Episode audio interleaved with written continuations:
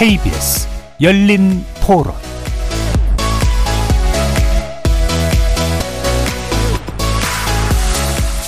안녕하십니까. KBS 열린 토론 정준희입니다.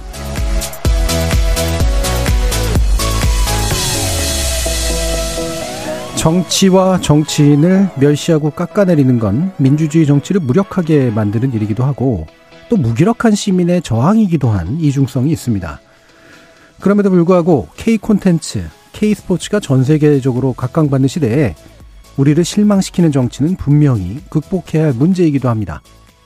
저희 열린 토론에서도 매주 목요일 여의도 협치의 기술 코너를 통해 정치의 순기능을 강조하고 또 염원해 왔지만 솔직히 희망사항에 그치는 게 아닌가 아쉬웠습니다.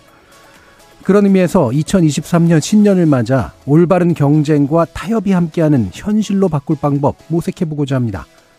정치를 제 궤도에 올려놓기 위해 고민해봐야 할 헌법적, 법적, 제도적 요소를 짚어보는 신년기획 여의도 협치의 기술 상상에서 현실로 오늘은 그 첫 시간으로 여야정 상설협의체와 선거제도 개편에 대해서 논의해보는 시간 갖도록 하겠습니다.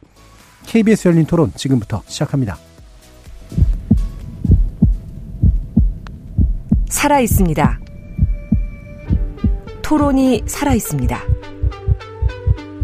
살아있는 토론, KBS 열린 토론. 토론은 라디오가 진짜입니다. 진짜 토론, KBS 열린 토론.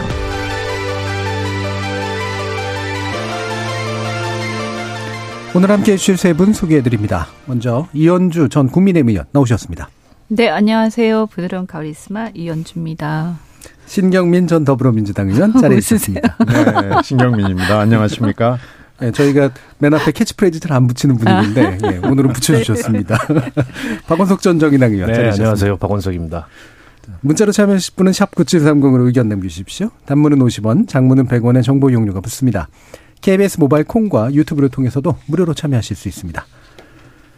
자, 오늘 뭐 여러 이슈들이 있긴 합니다만 현안 이슈도 있고요. 그다음에 아, 제 선거제 개편 관련된 이슈 또 2부에서 나눠 볼 텐데 저희 여의도 협치의 기술 코너 이름 붙여놓고 어, 많은 분들이 불만을 표시했습니다. 이름하고 안 맞는다 내용이 그 내용이 좀 신, 시, 현실화가 잘 안 되는 거 아니냐 또는 이제 한가한 이야기 하고 있다 이런 얘기들 이제 많이 하시는데 어. 지금까지 또 같이 오신 또 두전 의원님께서 이 부분에 대한 나름의 또 소회가 있으실 거예요. 한번 좀 먼저 좀 들어보죠. 신경민 의원님. 글쎄 이 프로그램의 제목에 대한 회한이 있죠. 네. 어, 그 근처에라도 좀 갔어야 되는데 음. 근처에도 못 가고 작년을 마무리했고요. 올해는 좀잘 돼야 될 텐데 그러는데 22년의 연속선상에서 봤을 음. 때 전망은 그리 좋지 않습니다.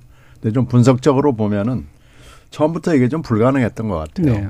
대선 자체가 비호감 대선으로 두 후보가 여야 양당의 두 후보가 모두 다 국민들 눈에 안 찼거든요. 그러니까 압도적 승리가 불가능한 대선이었어요. 그러니까 누가 돼도 여야가 대치할 수밖에 없을 것이다라는 전망이 있었는데 이게 뚜껑을 열어보니까 3월 9일 날 밤에 0.73%로 음. 끝나버린 거거든요. 그러면서 그때 이제 아 이거 여야의 협치는 물 건너갔구나라고 생각을 했죠. 그런데 이제 그 직후에 다시 6월 1일 선거를 했는데 여당이 내용적으로 압승을 했는데 경기도에서 또 야당이 이겼어요. 음. 그러니까 야당이 또 승복을 안 하게 되는 음. 거죠. 근데 이제 더 나쁘게 된 게 8월 29일에 이재명 후보가 야당의 대표가 된 겁니다. 그러니까 이제 뭐 가능성이 점점 점점 자꾸 낮아져 가지고 8월 29일 이후에는 가능성이 거의 제로에 가깝게 네. 됐습니다. 거기다가 이제 뭐 예견을 했긴 했습니다마는 어 문재인 수사, 이재명 수사가 막 뒤섞이면서 난리가 난 거죠. 그래서 지금 그게 이제 22년 말까지 이어오고 특히 어 윤 대통령이 검사 기지를 유감없이 예, 발휘했기 때문에 어, 협치의 희의자도 결국 못 꺼내고 22년을 마무리했고요. 음. 거기다 이제 돌발 사고가 몇 건 일어났는데 이 돌발 사고가 협치를 못하게 하는데 굉장히 기여를 많이 했습니다. 네. 도, 돌이켜 보면 작년 8월 호우 때 어, 우왕좌왕 했잖아요. 음. 그러니까 또 뭐 여야가 완전히 많이 머리 받고 싸웠죠. 그러다가 9월 달 말에는 뉴욕 비서거 발언으로 또 여야가 한 달 정도 싸웠죠. 그러다가 10월 달에 이태원 사고가 났고요. 어, 그리고 뉴욕 비서거 사건은 그 뒤에 계속 이어져 가지고 지금도 계속되고 네. 있다고 봐야 되고요. 그러다가 이제 12월 무인기 이 사태까지 벌어져 가지고 여야가 계속 싸움의 거리가 끊이지 않고 어 작년 내내 진행이 된 것 같아요.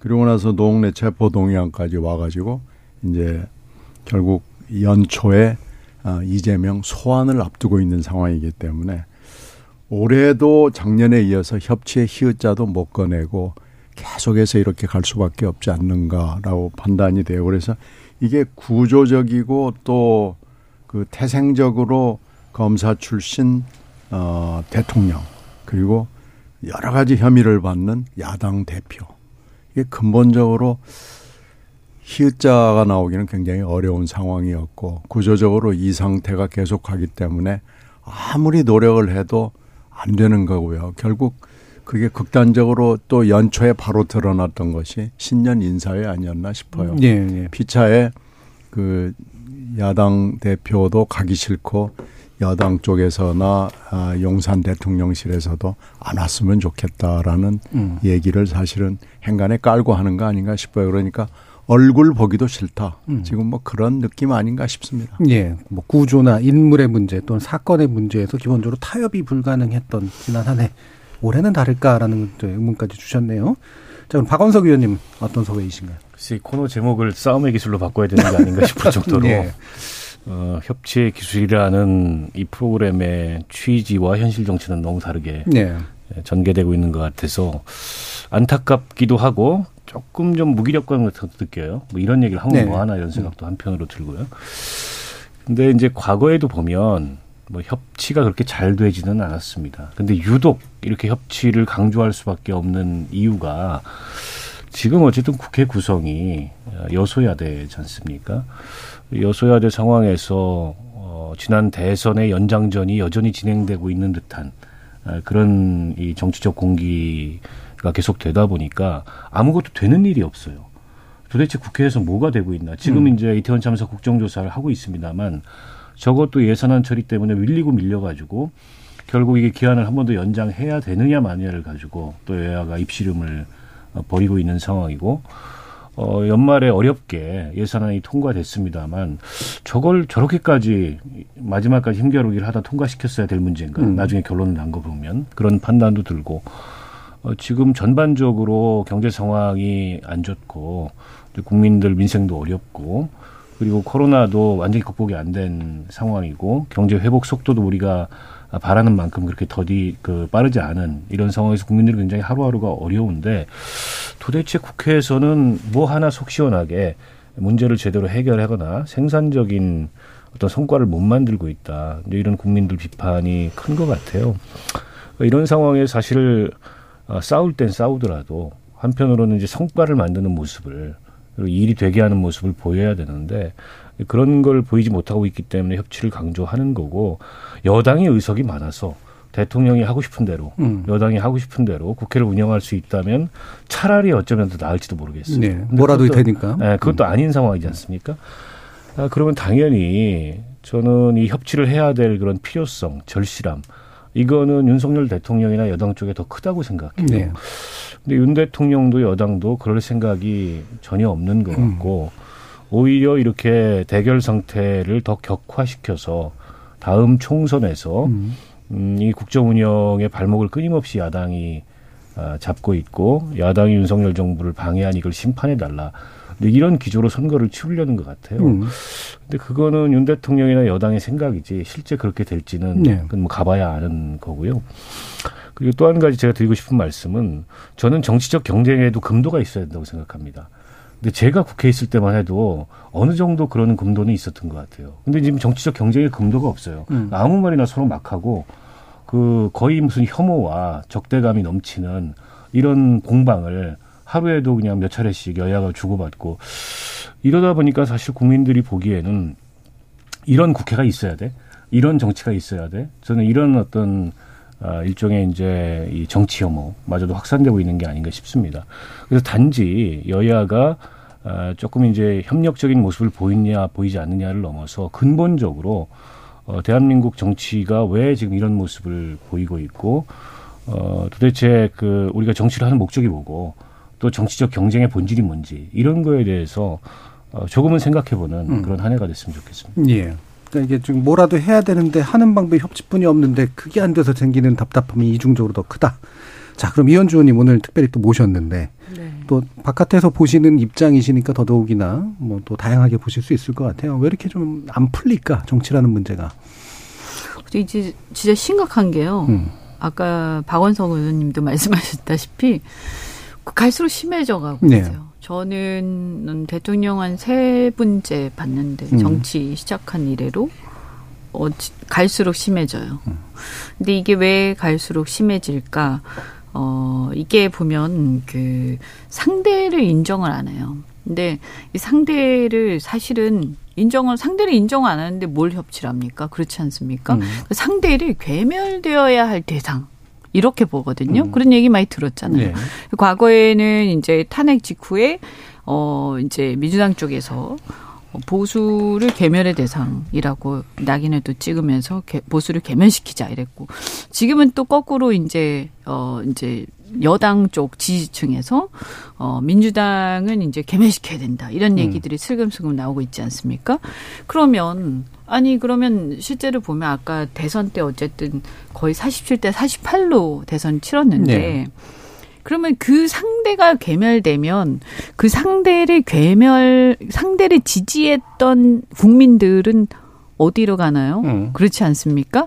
그러면 이게 정치 세력의 어떤 괴멸 내지는 어떤 상대라는 것은 우리가 정치 세력을 보면 안 되는 거예요. 그 정치 세력 뒤에 있는 그와 뜻을 비슷하게 같이 하는 국민들이 있는 거거든요. 그러면 어쨌든 현실적으로 나는 내가 옳은 것 같지만 나하고 생각이 다른 어 저쪽 정치 세력을 지지하는 국민들이 그만큼 있다는 것이고 그러면 우리가 이 민주주의 원리에서는 지지하는 국민들이 일종의 하나의 저는 주식으로 치면 지분이라고 생각을 해요. 그러면 그 지지하는 국민들만큼은 존중해 줘야 된다라고 생각을 합니다. 근데 우리나라는 대통령제잖아요. 그러면 대통령이 뭔가를 하면 무조건 그걸 다 따라주는 게 또 협치라는 잘못된 인식이 음. 박혀 있는데 그것은 대통령과 왕을 착각하기 때문이거든요.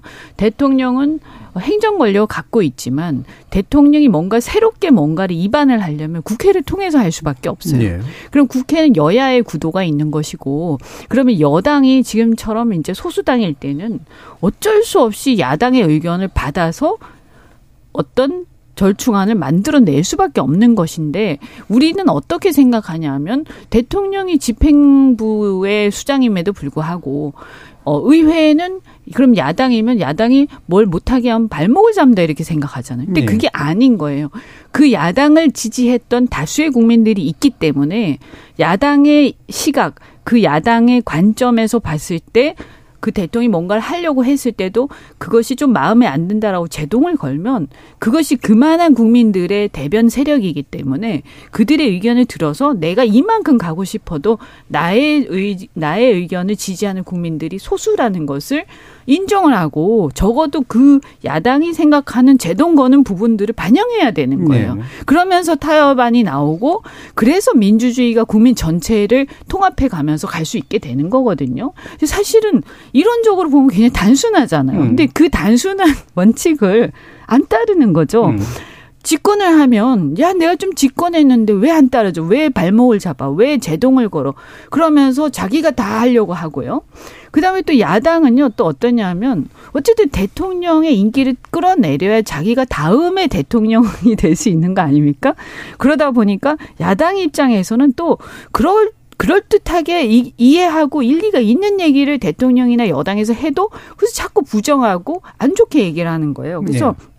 저는 또 하나가 이게 우리가 보면요 정치 세력들이 상호 간에 일리 있는 얘기 또는 옳은 얘기를 할 때는 그것을 인정해 줘야 되거든요. 근데 이 옳은 얘기를 하는데도 거, 또는 거짓말을 하면 안 되잖아요. 그런데 이게 진실과 옳고 그름은 웬만한 국민들 사이에선 상식적으로 판가름이 돼요. 사실 굉장히 예민한 정책적 문제 말고요. 그런데도 불구하고 이것이 너는 누구 편이냐에 따라서 어떤 것은 거짓말을 하기도 하고 어떤 것은 또 틀린 얘기를 그냥 막 우기기도 하는 음. 거예요. 그래서 저는 적어도 정치 또는 국민들도 마찬가지고 어, 떤 것이 사실인가가 명확할 때 어떤 것이 옳은가가 비교적 간명할 때는 그것을 따라갈 수 있는 그것을 승복할 수 있는 그런 어떤 합리성을 갖고 있어야 된다. 근데 그것이 훈련이 안 돼 있다. 예.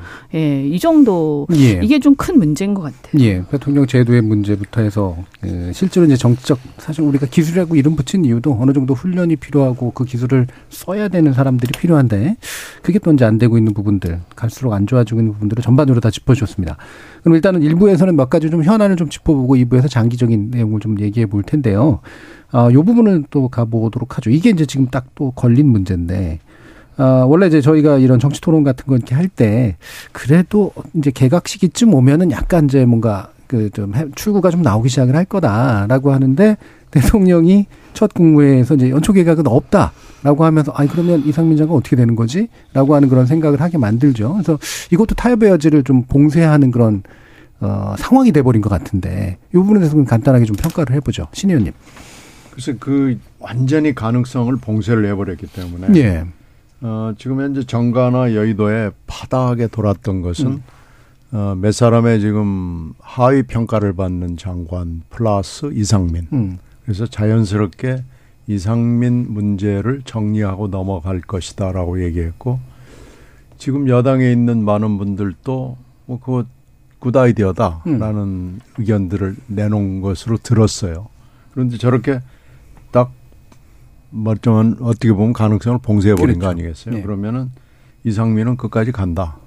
아, 당분간 간다라는 얘기로서 아무 어떤 여지를 다 막아버렸기 음. 때문에 당분간 이 여야 대치 국면 지금 우리가 바라는 것과 같은 협치의 국면은 어려워지는 음. 거고 지금 현재 뭐 아무것도 좋아질 상황이 없는 거예요. 이재명 소환 그리고 또 이재명 소환이 있은 뒤에 어떻게 흘러갈지를 모르잖아요. 네. 거기다가 지금 이상민 장관을 저렇게 딱 방어막을 쳐버리면 그러니까 지금 그 이상민 장관이 여러 번 보이는 12구 그 사태 이후에도 여러 번 실수를 보이잖아요. 그래서 아 이분은 장관직에 정말로 부적합한 사람이고 이, 이분을 보호하려면 빨리 그만두게 하는 게 좋겠다라고 음. 생각하는 사람들이 여야에 공이 많은데 이렇게 이상민 지키기로 간다 그러면은 이것도 또 하나의 협치를 가로막는 네. 중대한 네.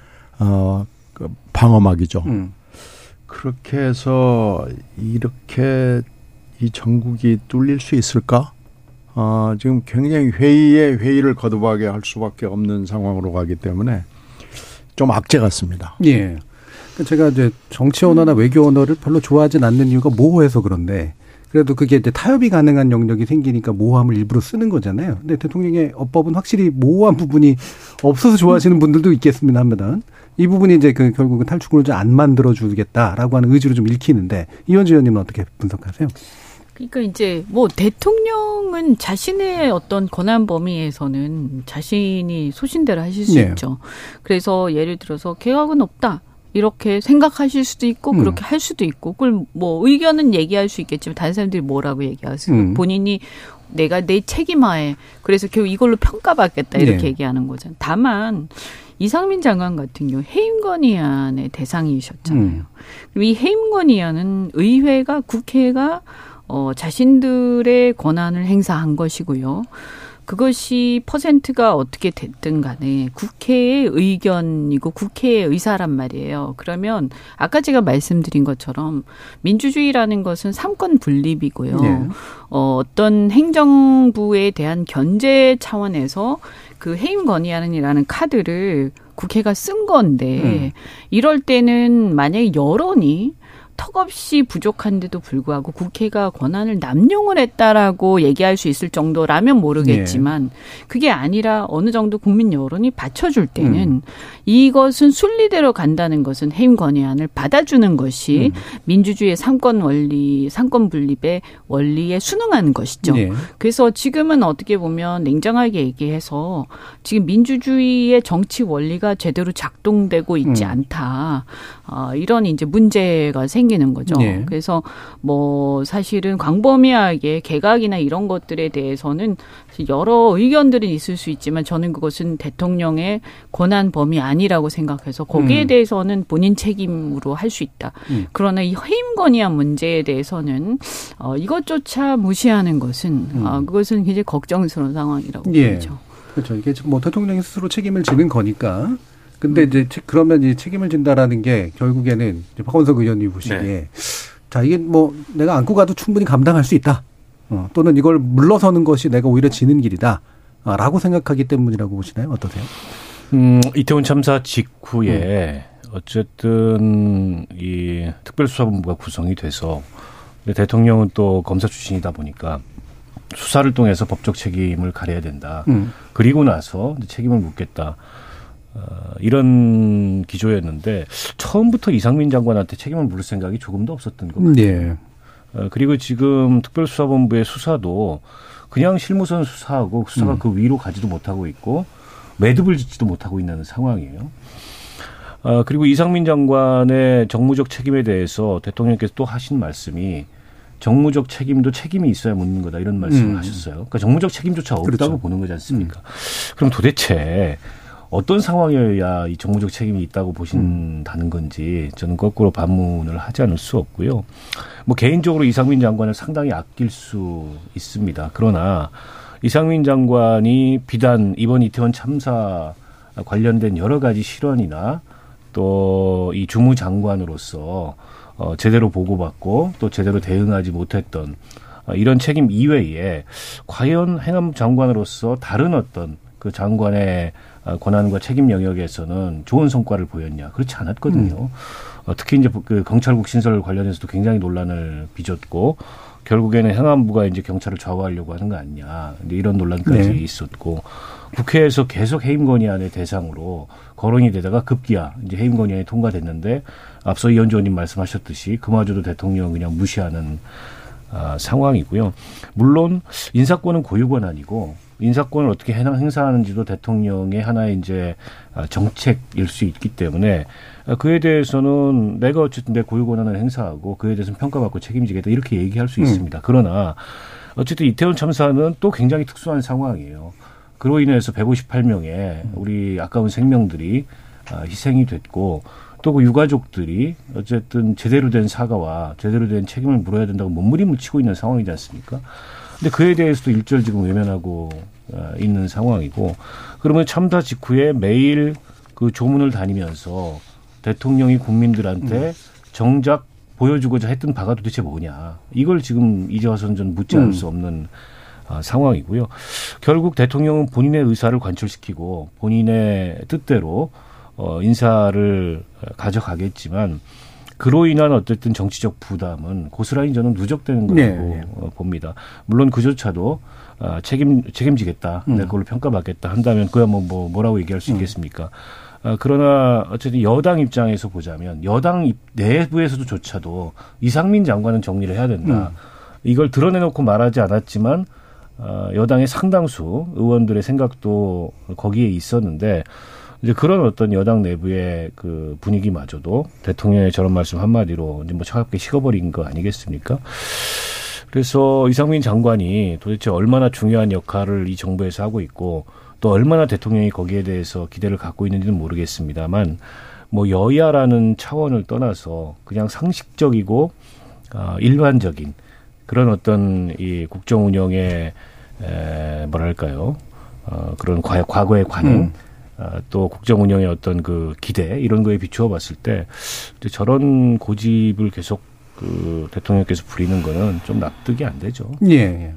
자, 그래서 이제 그 현안 문제를 짚어보면서 이제 어 대도적인 대안까지도 이제 쭉 나아가야 될 텐데 이게 뭐 이 제도는 아니긴 합니다. 엄밀한 의미로 보면 그러나 그래도 이제 쓸 수 있는 카드 중에 하나가 여야정 상설협의체라고 하는 건데 매 정부마다 얘기는 했던 거고요.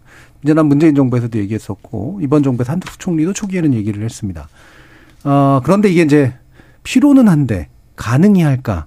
그리고 이거를 끄는 건 결국은 그 필요로 하는 여와 정의 문제일 텐데 어, 대통령실 그리고 정부 그리고 여당은 과연 어떻게 해서 이 여야정 상설협의체에 대한 필요를 만들어내고 실제로 구선을 구현해낼 수 있을까 이 부분을 짚어보죠. 이현주 의원님 먼저 좀 말씀 주실까요? 이제 여야정 상설협의 체 뭐 어차피 여당은 당정협의라 하니까요. 네. 결국에는 여기에 여야정 상설협의체의 의미는 음. 야당과 정부가 또 우리나라는 지금 문제가 이제 어쨌든 좀 야, 여당이 대통령 내지는 정부에 마치 종속되다시피 끌려다니는 음. 게 이게 문제인 거 아니에요. 그렇다면 어, 이 어떤 협의체의 존재 의의는 결국 정부와 야당이 어, 상설적으로 만나서 협의할 수 있는 통로를 만든다라는 거 아니겠습니까? 그래서 그런 의미에서는 상당히 필요한 것이죠. 음. 그런데 이제 다음에 좀 이게 보면 굉장히 좀, 어, 뭐랄까요. 좀 뜬금없고, 어, 지금 상황에서 너무나 국민들이 아마 들으면, 음. 뭐, 대표하고도 지금 안 만나는 대통령과, 네. 그러니까 영수회담도 지금 안 되는 상황에서, 음. 이게 뭐 되겠냐. 그리고 설사 여야정 협의체에서 예컨대요. 야당의 어떤 협의체 뭐 누구 위원이 있어 가지고 정부하고 어떤 것이 협의가 된다 하더라도 막상 그런 구조에서도 어여 야당의 또 대표가 no라고 얘기를 해버리면 음. 이게 뭐 실현이 되겠냐. 지금 이런 분위기에서.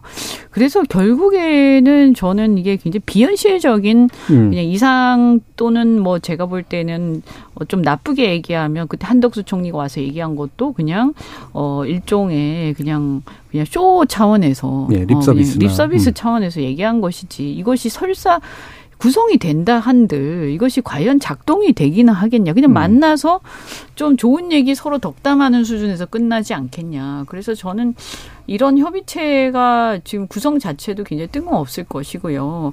오히려 그것보다는 우리가 이미 가지고 있는 지금 현재의 상황들, 그래서 영수회담이라든가 또는 이제 여야 또 여야 간에 보면 어, 특히 여당이 대통령에 이제 종속되는 이런 현상들, 이거 결국에는 공천과 선거제도의 문제하고 직결돼 있는 거 아닙니까? 그래서 이런 것들이 개혁되지 않은 상태에서 음.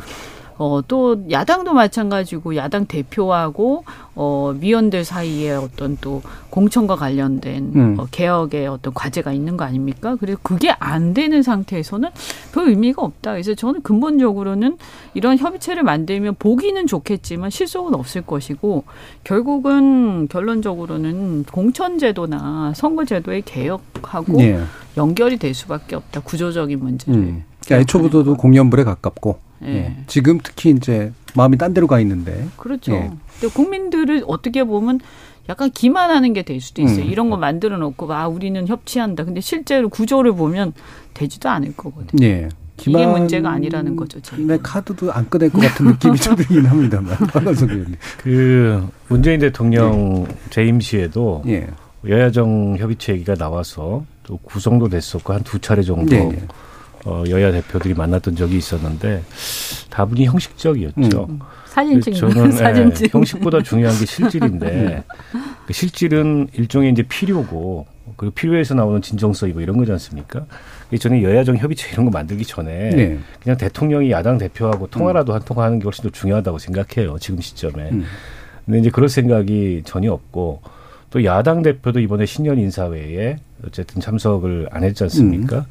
에, 그런 점으로 미뤄봤을 때 굳이 야당 대표 입장에서도 음. 뭐 만날 이유가 없다 이런 생각을 하는 것 같아요. 이런 상황에서는 뭐 한덕수 총리가 지난번에 민주당 방문해서 이 얘기를 꺼내긴 했습니다만 어, 말씀하셨듯이 그냥 립서비스 그 이상 이하도 아닐 것 같고 지금 중요한 거는 뭐 여야정 협의체든 실무협의체든 그런 형식이 아니고 어, 실제 만나서 대화하고 뭔가 이제 협상을 하고 그럼으로써 이 일을 성사시키고자 하는 그런 필요를 서로 간에 느끼는가. 음. 그런 진정성이 있는가 이 문제인 것 같아요. 근데 예. 없어 보입니다 비차간에. 에, 때문에 이제 뭐 여야정 협의체 같은 건 제가 보기에는 글쎄요 더 이상 뭐 그런 논의가 구체화되기는 음. 좀 어려울 것 같고요. 그리고 실제 대화를 할 필요성을 느낀다면 이런 협의체가 아니면 어떻습니까? 음.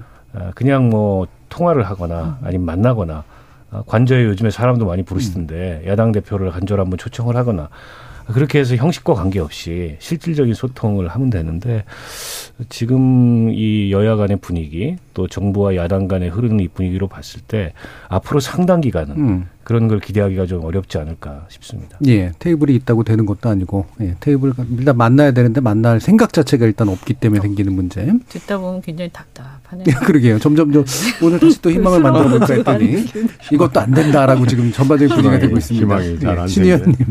이거 뭐죠? 합의문 만들고 뭐 벤트 타해도 예. 안 됩니다. 예. 어, 그, 저기 문재인 대통령 때도 뭐 여야정 국정 상설 협의체 이때 합의문 하고 뭐 벨트 다 했고요. 박근혜 대통령 때도 김한길 대표가 가서 뭐 음. 밥도 음. 먹고 그때도 음. 뭐 별거 다 했어요. 근데 다 일회용 내지는 잠시 음. 잠깐 동안에 아, 쇼 비슷한 거였고요. 지금 뭐 신년 인사에도 뭐 안 갔고 관저 식사나 하여튼 식사까지 아니더라도 그냥 회동도 지금 안 되는 상황이고 회동이 안 되는 이유는 뭐 여러 가지가 다 복합적으로 있기 때문에 그 이유들이 일거에 해소될 가능성이 없거든요. 예. 국회에서 좀 잘하면 됩니다. 그나마. 음. 근데 지금 그것도 여소야대 상황에서 잘 안 되죠. 그래서 현재로서 봐서는 좀 답답한 형국인데 이번에 어 예산 국회를 하면서 그나마 이제 뭐 어쩔 수 없이 여야 원내 대표들이 자꾸 만났잖아요. 네. 그러다가 보면 이제 뭐 합의가 좀 되기도 하고, 음. 근데 또 지나고 나면 뭐 때문에 싸웠나? 그런데 또 하여튼 시간은 많이 흘러가고 지금 그렇게 됐거든요. 근데 지금 우리 문화에서 이제 가령 대통령이 진짜 마음을 열고 만나자고 전화를 해도 야당의 대표나 의원들 어, 지도부에 있는 의원들이 가는 게 쉽지가 않아요. 우리 네. 문화에서는. 그렇죠. 자꾸 가서 만나면 음. 사쿠라 소리를 듣거든요.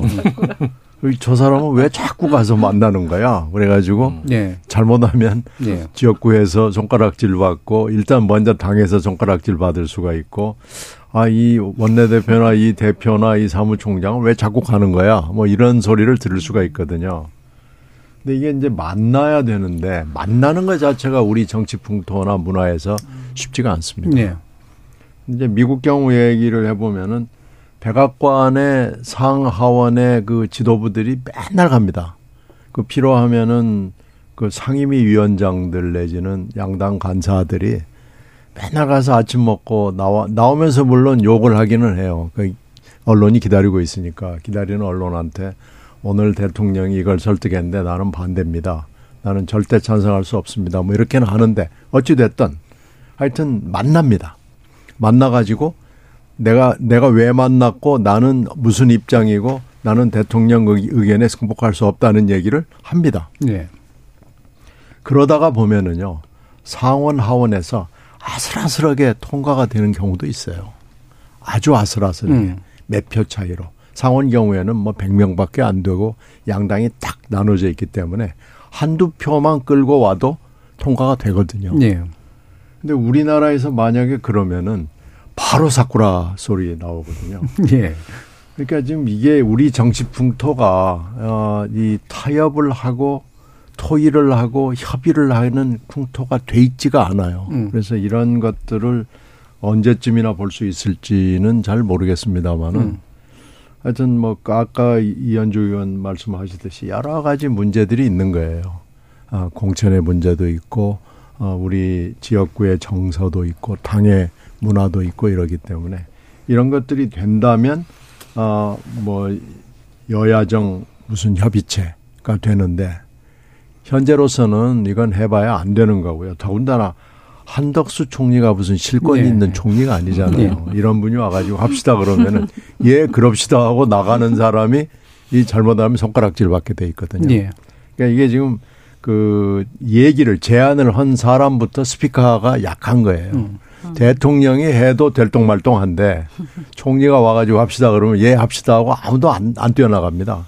그래서 이건 정말로 우리가 장기적으로 논의를 하고 생각을 해봐야 될 얘기이긴 해요. 예, 예. 요 관련해서 한 가지 덧붙여서 말씀드리면, 그러니까 이게 우리나라는요, 제가 이렇게 미국하고 좀 비교를 해보면 대통령제인데도 불구하고 어 대체적으로 대통령제 중심제는 어이 불 균형 견제와 균형의 원리에 의해서 돌아가고 네. 상권 분립이 아주 명확하게 되는 곳이잖아요. 그래서 이런 경우에는 의회가 상당히 독립적이어야 되거든요. 네. 근데 우리의 문제는 보면 어, 의회가 전혀 독립적이지 않아요. 여당은 대통령에 종속되어 있고, 야당은 또 그 대통령과 맞서는 어떤 대, 대개는 대권주자죠. 음. 대권주자가 주로 많이 대표가 네. 되는데, 야당일 때는. 그래서 그 대표한테 상당히 종속돼 있어요. 그래서 표를 찍을 때, 크로스보팅이 네. 어, 불가능하죠. 자칫 잘못하면 어, 당론을 위반했다. 이래가지고 제명 대상이 될 수가 있거든요. 출당 대상이. 근데 이것 자체가 미국하고는 많이 다르죠. 미국은 의회의 생명이 아주 독립성이 굉장히 중요하죠. 왜냐하면 대통령을 견제하려면 어쨌든 이 대통령 중심제에서 행정부나 이런 다른 기관하고 이렇게 독립되게 자기 의사를 의회가 자유롭게 하려면 음. 의회가 대통령으로부터 독립이 돼야 되거든요. 그래서 당연히 대통령 주자로부터 독립이 돼야 네. 되거든요. 그래서 당 대표가 또 없죠 미국은 원내 대표만 있고요. 그러니까 얼마든지 예를 들면 야당 아까 사쿠라 얘기도 하셨지만 야당 의원도 언제든지 어 이게 자기가 옳다고 생각하면 정부의 안에 대해서 찬성표를 던질 수도 네. 있는 거고요. 그 물론 논의도 있고 토론도 있지만 기본적으로 상당히 자유롭게 투표를 해요. 그래서 제가 볼 때는 우리나라도 만약에요 당 지도부의 권한이 이렇게 막강하지 않고 어, 미국처럼 공천이 국민으로부터 되고 공천을 지도부가 휘두르는 구조가 우리처럼 그렇게 아니고 이제 국민이 open primary에서 국민한테만 잘 보이면 되는 이런 공천이라면 사실은 각자 자기 소신대로 집단 지성을 발휘할 수 있기 때문에 웬만큼 정부가 주장을 하더라도 이게 니 편 내 편을 가린다기보다는 이것이 자기의 어떤 정치 철학에 비추어 봤을 때 타당하냐 아니냐 이것만 가지고 네. 보는 거죠. 네. 그래서 저는 그런 부분에서 우리가 이렇게 대통령 중심제인데 마치 내각제처럼 이렇게 당 중심으로 똘똘 뭉쳐서 가는 이상한 이렇게 집단주의적인 분위기 네. 이것도 상당히 저는 협치를 가로막는 요인이 음. 아니냐. 응? 네. 그리고 그 당은 대개 대통령이나 대통령 주자한테 종속이 되어 있는 네. 이 문제. 그리고 이걸 해결해야 된다. 예, 거죠. 대통령 제이기 때문에 대통령인 사람과 대통령이 되고자 하는 사람의 종속된 의회라는 게 결국은 그렇죠. 문제다. 그래서 대통령 중심제가 잘 돌아가려면 예.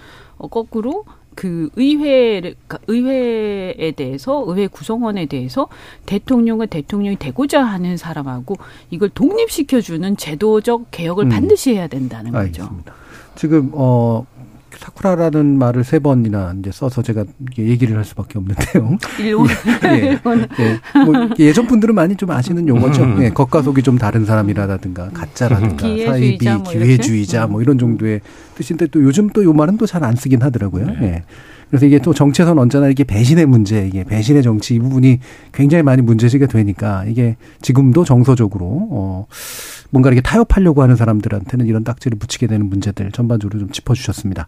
자, 일부를 통해서 현안과 함께 아, 왜 이렇게 좀 안 되고 있을까라는 부분을 좀 짚어봤고요.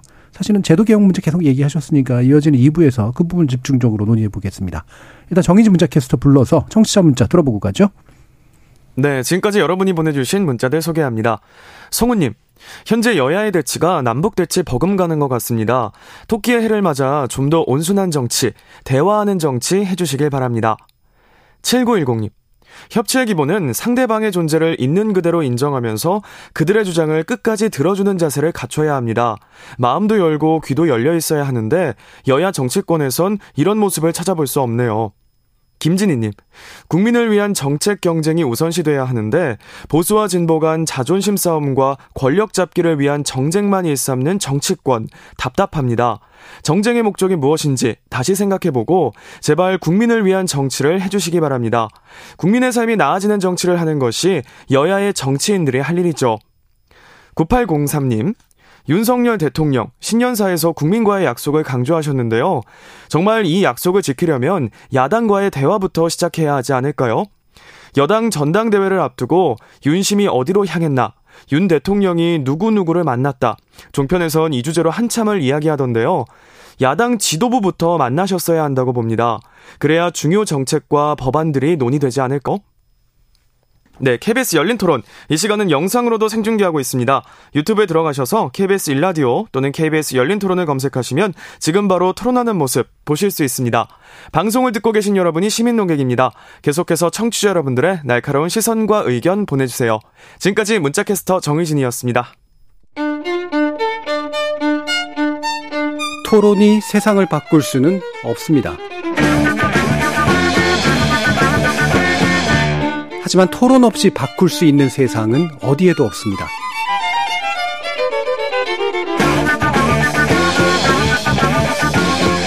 세상의 선한 변화를 갈망하는 당신. 정답이 아니라 질문의 힘을 믿는 당신. 우리 KBS 열린 토론에서 만납시다.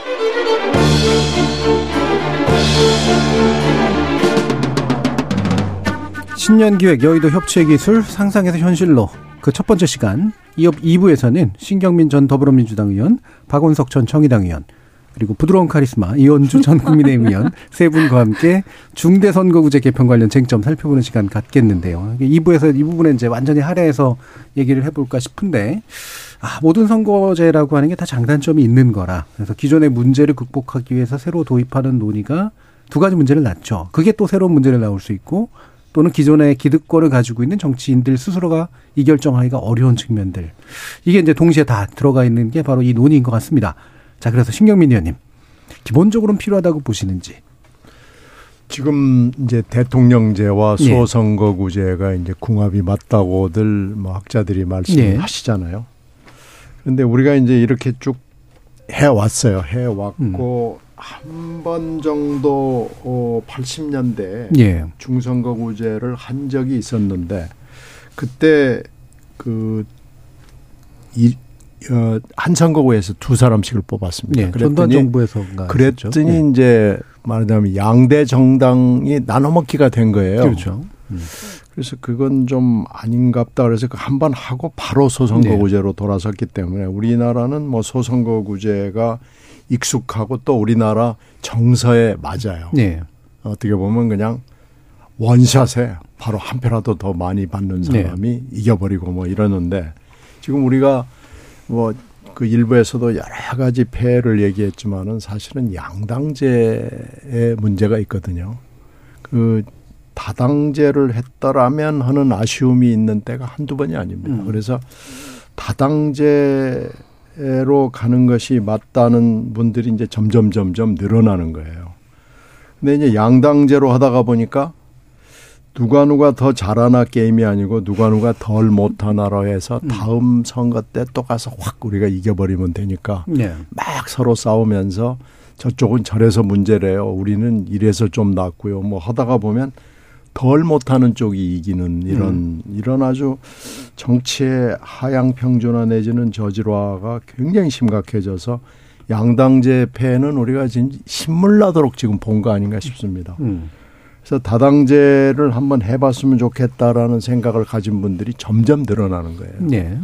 그럼 다당제가 되려면 어떻게 해야 되냐? 지금 소선거구제를 우리가 해봤더니 어, 이제 대개 국회의원 선거를 하면 한 60% 정도가 투표율이 나오고요. 60% 이하가 나오고, 어, 거기서 반 정도를 얻으면 되니까 한 30% 정도 얻으면 당선이 되는 겁니다. 음. 그러니까 투표를 안 하는 사람까지 포함을 하게 되면 60% 이상의 사람들이 의사표시를 하거나 안 하거나 간에 그분들의 뜻은 모르는 거예요. 네. 그래서 너무나 많은 사표나 기권표가 있다. 그래서 이 양당제를 심화시키는 소선거제보다는 중대선거구, 특히 두 명을 뽑는 중선거구제는 어, 해봤더니 안 좋더라. 음. 그리고 일본에서도 이걸 해봤더니 안 좋더라라는 게 있어서 대선거구제를 많이 하는 중대선거구제로 가는 게 맞지 않느냐라는 지금 의견들을 많이 내놓는데 예. 이번에 갑자기 윤 대통령이 지금 덜커덕 얘기를 했고 음. 사실 20년 전부터 이 얘기를 했습니다. 20년 동안 이 얘기를 했는데 항상 선거에 임박해서 나오고 지금 선거 1년 전에 마쳐야 되기 때문에 지금 내년 4월이잖아요. 그러면 이제 어떻게 보면 시간이 한 3개월 정도밖에 네, 그렇죠. 없는 건데 음. 3개월 안에 지금 뭐 국회의장은 문제 없다고 얘기를 하죠. 뭐 그래서 300인 국회의원 다 모여놓고 어 전원회의 하자. 뭐 전원회의 뭐 이런 걸 하자 그러는데 네. 될것 같지는 않아요. 이번에도. 근데 만약에 이번에 결정하지 말고 차차기에 하는 음. 걸로 해서 한 1년 동안 예, 토의를 해보자. 그렇다면 혹시 가능성이 있을지는 모르겠어요. 근데 음. 국회의원들한테만 맡겨놓으면 절대로 이걸 소선거구제를 버리지는 않습니다. 이해관계자가 지금 253개 선거구인데 253개 선거구를 가진 이해관계인들이 양보할 것 같지가 않아요. 음. 그래서 이게 쉽지가 않다는 건데요. 더군다나 지금 인구 편중 현상이 이렇게 심하기 때문에 일률적으로 중대선거구로 하게 될 경우에는 지금 소선거구제 하에서도 강원도 같은 경우에는 한 선거구가 서울시의 몇 배거든요. 음. 그러니까 선거 운동 기간 중에는 물론이고 4년 동안 못 가보는 데가 엄청 많습니다. 네. 그러니까 이런 정도의 인구 불균형이 있는 상황에서 어, 집중 현상이 있는 도시하고 농촌을 똑같이 중대선거구로 간다는 건 또 합리성을 그렇죠. 결여하거든요. 음. 그래서 도농복합선거제를 하는 중대선거구제를 하자 하는 분들이 있어요. 예. 그래서 그건 좋은 생각인 것 같아요. 도농복합 선거제를 한번 감히 해보자라는 건 그건 뭐 좋은 아이디어인데 중대선거구제만 놓고 보면 이번에도 또 이렇게 가면은 20년 동안의 어떤 헛바퀴가 다시 한번 돌아가는 걸로 끝나지 않을까라고 저는 사실 좀 가능성을 높게 생각하지는 않습니다. 예, 않고요. 현실 가능성 되게 떨어지고 한계도 많이 있고 다만 이제 도농복합의 대선거구를 고려한 정도는 한번 논의해 볼 필요는 있을 것 같다. 자, 박원석 의원님 그러면 사실 대통령이 왜 이런 얘기를 했을까도 사실 좀 중요하기도 한데요. 구체적인 생각이 있는 걸까 또는 그렇지 음, 않을까? 음, 글쎄요, 대통령이 어떤 정치적 의도를 가지고 있건 음. 그건 뭐 정치인이기 때문에 다 의도가 있겠죠. 음. 어쨌든 연초에 그 신년 인터뷰를 하면서 어, 중대선거구제로의 선거제도 개혁을 얘기하는 건 상당히 의미가 있죠. 음. 그게 어쨌든 국회 정개특위 내에서만 지금 이루어지고 있던 논의를 공론화시키는 네. 음. 어, 그런 의미도 있고 또 국민들도 어, 지금 뭐 양당제나 현재 선거제도에 대해서 호의적이지만은 않습니다. 앞서 신 의원님 음. 말씀해 주셨듯이 워낙 이게 이제 적대적 공생에 굉장히 소모적인 그런 정치만 보여주고 있기 때문에 언제까지 이걸 할 거냐. 네, 이런 비판들이 있는 게 사실이거든요. 근데 이제 문제는 항상 선거제도 개혁은 그 현실적인 장벽 앞에서 무산돼 왔던 게 그동안의 그렇죠. 역사였습니다.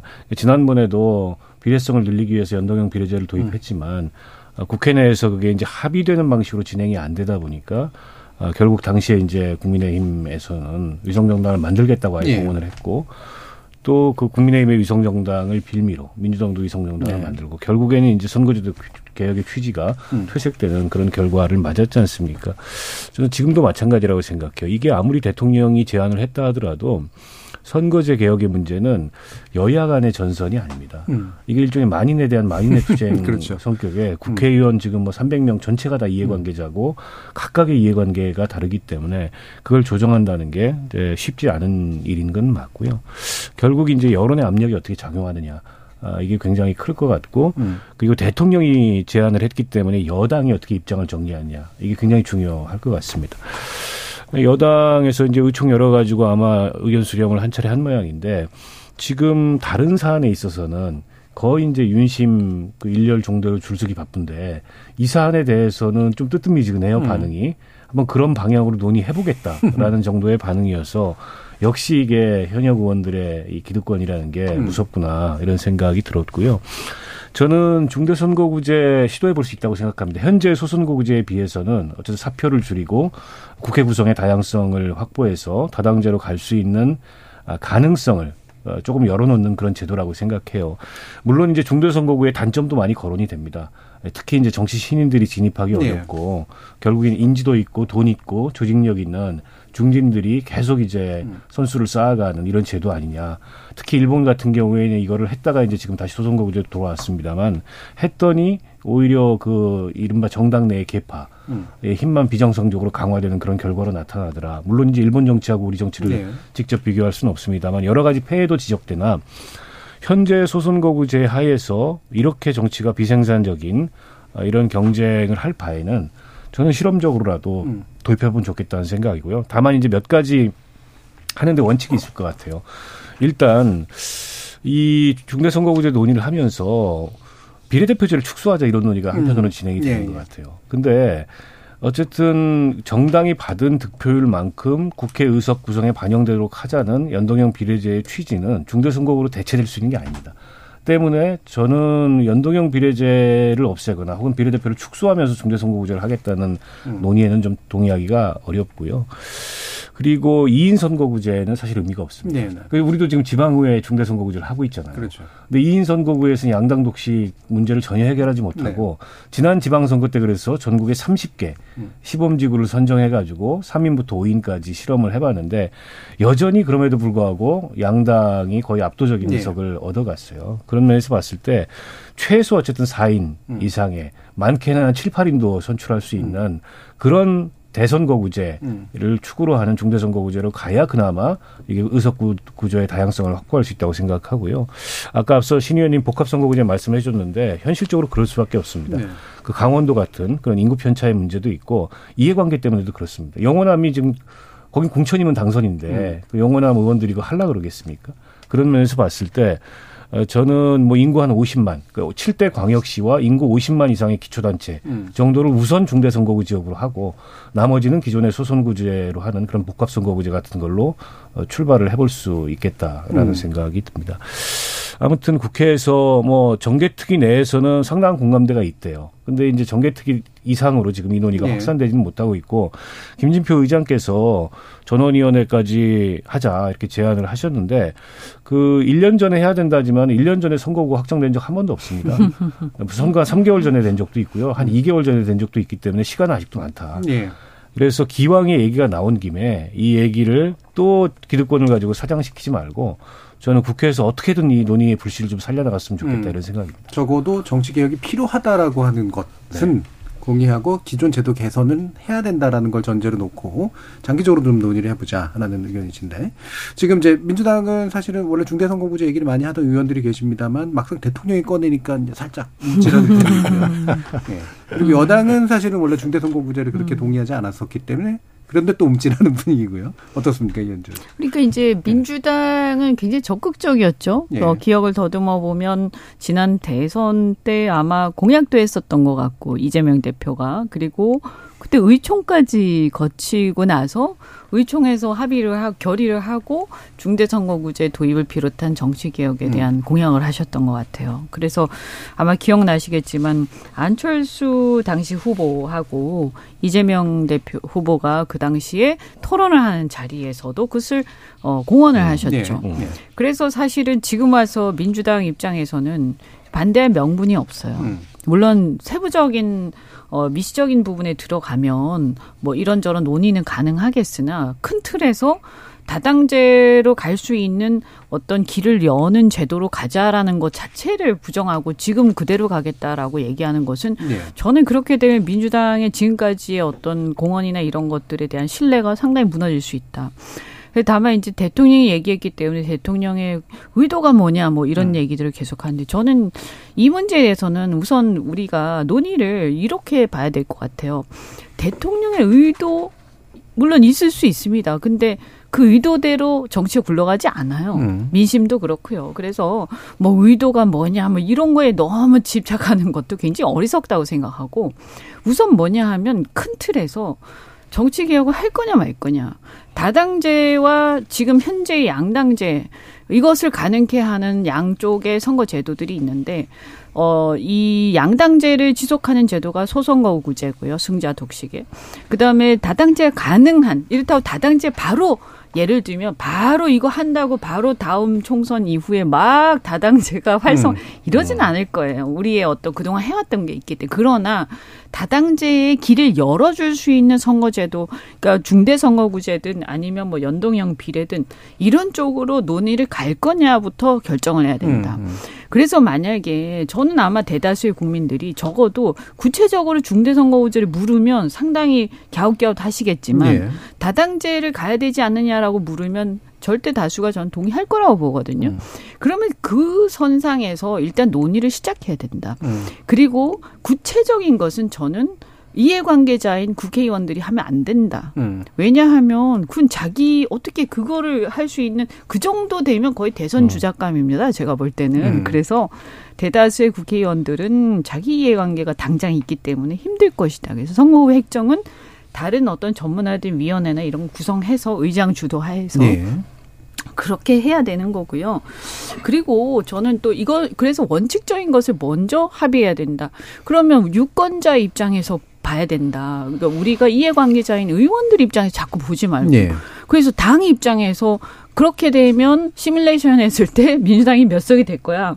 그 다음에 국민의힘 이런 얘기를 하는 것은 저는 굉장히 저열한 수준의 얘기라고 생각하고요. 네, 각종 보도 프로그램에서는 얘기를 하고 있습니다. 그 어, 저는 그래서 굉장히 사실은 예. 실망스러워요. 네. 우리가 개혁을 얘기하면서 그것은 나중에 나오는 결과이지 음. 해야 되냐 말아야 되냐부터 얘기해야 되는 거 아니에요? 그러면 유권자 입장이 제일 중요한데 저는 우리나라가 시장 경제 원리인데요.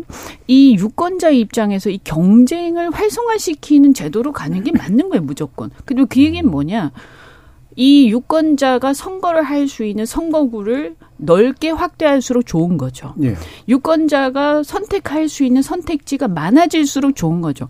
후보자가 많이 나와서 난립하는 게 나쁘지 않아요. 내가 음. 고를 수 있, 는 후보자가 많아지는 거니까. 정당이 많아져서 정당끼리 치열하게 경쟁하는 게 유권자 입장에서 소비자 입장에서 기쁜 거예요. 네.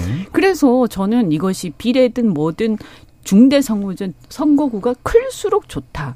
경쟁은 치열할수록 좋다. 후보자는 많이 나올수록 좋다. 정당은 많을수록 좋다. 그것이 유권자의 이 후생을 높이는 음. 길이다. 그래서 이 방향부터 결정하고 그다음 구체적인 것은 아까 말씀을 누가 하셨습니다만 뭐그 복합형 얘기도 하셨고요. 지방 어떻게 할 거냐? 예. 뭐 그다음에 그러면 이것을 어떻게 조금 변형할 거냐? 그러면 대선거구제를 얼만큼 하고 뭐 이런 거 있지 않습니까?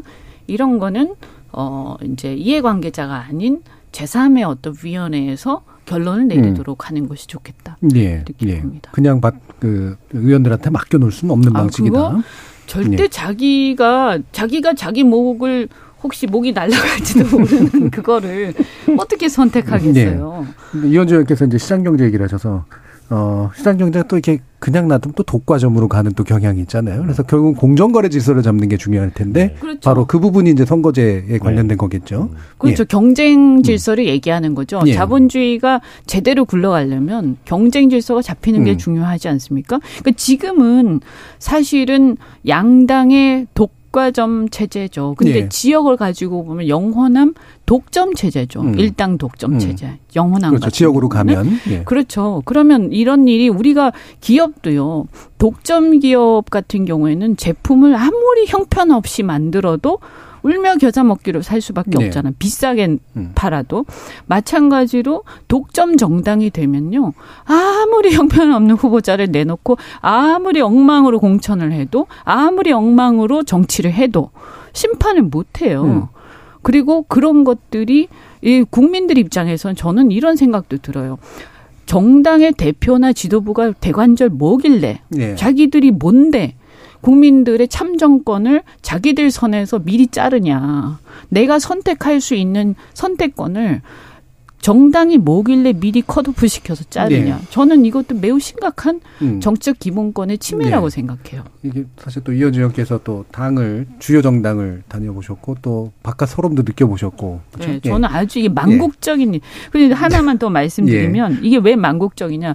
이게 민생과 무슨 상관이야. 나라와 무슨 상관 이렇게 생각하실 수 있는데 절대 그렇지 않습니다. 지금 민생을 논의를 해야 되고 많은 다양한 국민들이 이해관계를 논의를 해야 돼요. 국회에서. 예. 그리고 우리가 국가 전략에 대해서도 이 국제 질서의 전환기에 아주 치열하게 논쟁해야 음. 돼요. 근데 전부 다 윤심이 어디 있냐. 그 다음에 이재명 대표는 어떻게 되냐. 여기에 전부 네. 관심이 가 있는 이유가 뭐냐? 결국에는요, 그렇게 대충대충 해도 공천만 받으면 되는 거예요. 왜냐하면 이 두 당이 독점하고 있기 때문에. 예. 그래서 이럴 때는 이럴 때는 뭡니까? 경쟁을 치열하게 문호를 열어주는 것이 음. 방법이죠. 하루아침에 다 되진 않겠죠. 예, 열정에 가득 찬 또 선거하는 듯한 느낌 들었습니다. 아, 저는 뭐 예. 진짜 이게 망국적인 거라고 생각해요. 자칫하면 이현주 께서 이제 발언을 독점하실 것 같아서 네, 제가 다른 두 분께 또 말씀을 드려야 될 것 같은데요. 정개특위 자 그럼 어떻게 굴리는 것이 정말 필요할까? 또 경험하신 부분들 있으실 테니까요. 박 의원님부터 좀 의견 좀 주시죠. 그 지금 정개특위가 돌아는 가고 있습니다. 음. 그리고 정개특위에서 몇 개의 안에 대해서 아마 독회도 했다 그러고 네. 어, 중대선거구제 도입에 대해서는 대체적으로 정개특위 의원들은 공감대들이 있대요. 근데 이제 문제는 어, 이게 이제 당 지도부를 선택하고 당론으로 만들어낼 수 있냐는 또 별개의 문제라는 거죠. 음. 그러니까 지난 선거제도 개혁 당시에도 뭐 그때도 여러 방안이 나왔습니다. 예를 들어 석패율 제도 도입도 논의가 됐었고 음. 또 연동형에 캡을 씌우느냐 캡을 씌우지 않느냐 뭐 이런 등등의 쟁점이 있었는데 이게 이제 정개특위 차원에서 당시에 이제 심상정 의원이 정의당의 정개특위 음. 위원장을 음. 할 때였는데 정개특위 차원에서 논의를 하고 돌아가도 당내에서 그걸 관철을 못 시키고 네. 어, 번번이 어, 이게 이제 빠꾸를 맞는 음. 이런 일이 거듭됐거든요. 음. 어, 결국에는 약간 이제 누더기 비슷하게 됐고 그마저도 위성 정당으로 음. 사실상 취지가 무력화되는 이런 굴절 과정을 겪었는데 저는 이번에도 쉽지는 않을 거라고 음. 봅니다. 아, 왜냐하면 앞서도 말씀드렸듯이 이거는 뭐 여야 차원의 어떤 구도나 여야 차원의 쟁점을 넘어서서 음. 개개인들이 전부 다 이해관계자고 어, 대통령은 다음 총선에 출마 안 하잖아. 네. 국회의원들 생각은 이런 걸 예, 거예요. 예, 예. 그 대통령이 그렇죠. 저렇게 얘기할 수 있겠지만 마음 편하게 당장에 여기는 생사 여탈이 달려 있는데 음. 그 대통령이 하란다고 우리가 할 수 있냐 이런 반응이 나올 텐데요. 그래서 기왕에 이제 대통령이 의지를 갖고 정치적 의도가 뭐건 저는 뭐 정치적 의도 있을 거라고 봅니다. 음. 아, 그리고 대통령이 어쨌든 이렇게 해서 한번 판을 흔들어 보겠다 음. 그런 의도를 가질 수도 있다고 생각해요. 그런 의도에도 불구하고 저는 저런 제안에 긍정성이 있다고 보기 예. 때문에 대통령이 정말 의지가 있다면은 일단 여당을 설득해서 여당의 입장을 확고하게 정하는 게 우선이라고 생각합니다. 음. 그리고 앞서 이제 민주당이 좀 이제 와 가지고 입장이 바뀐 거 아니냐.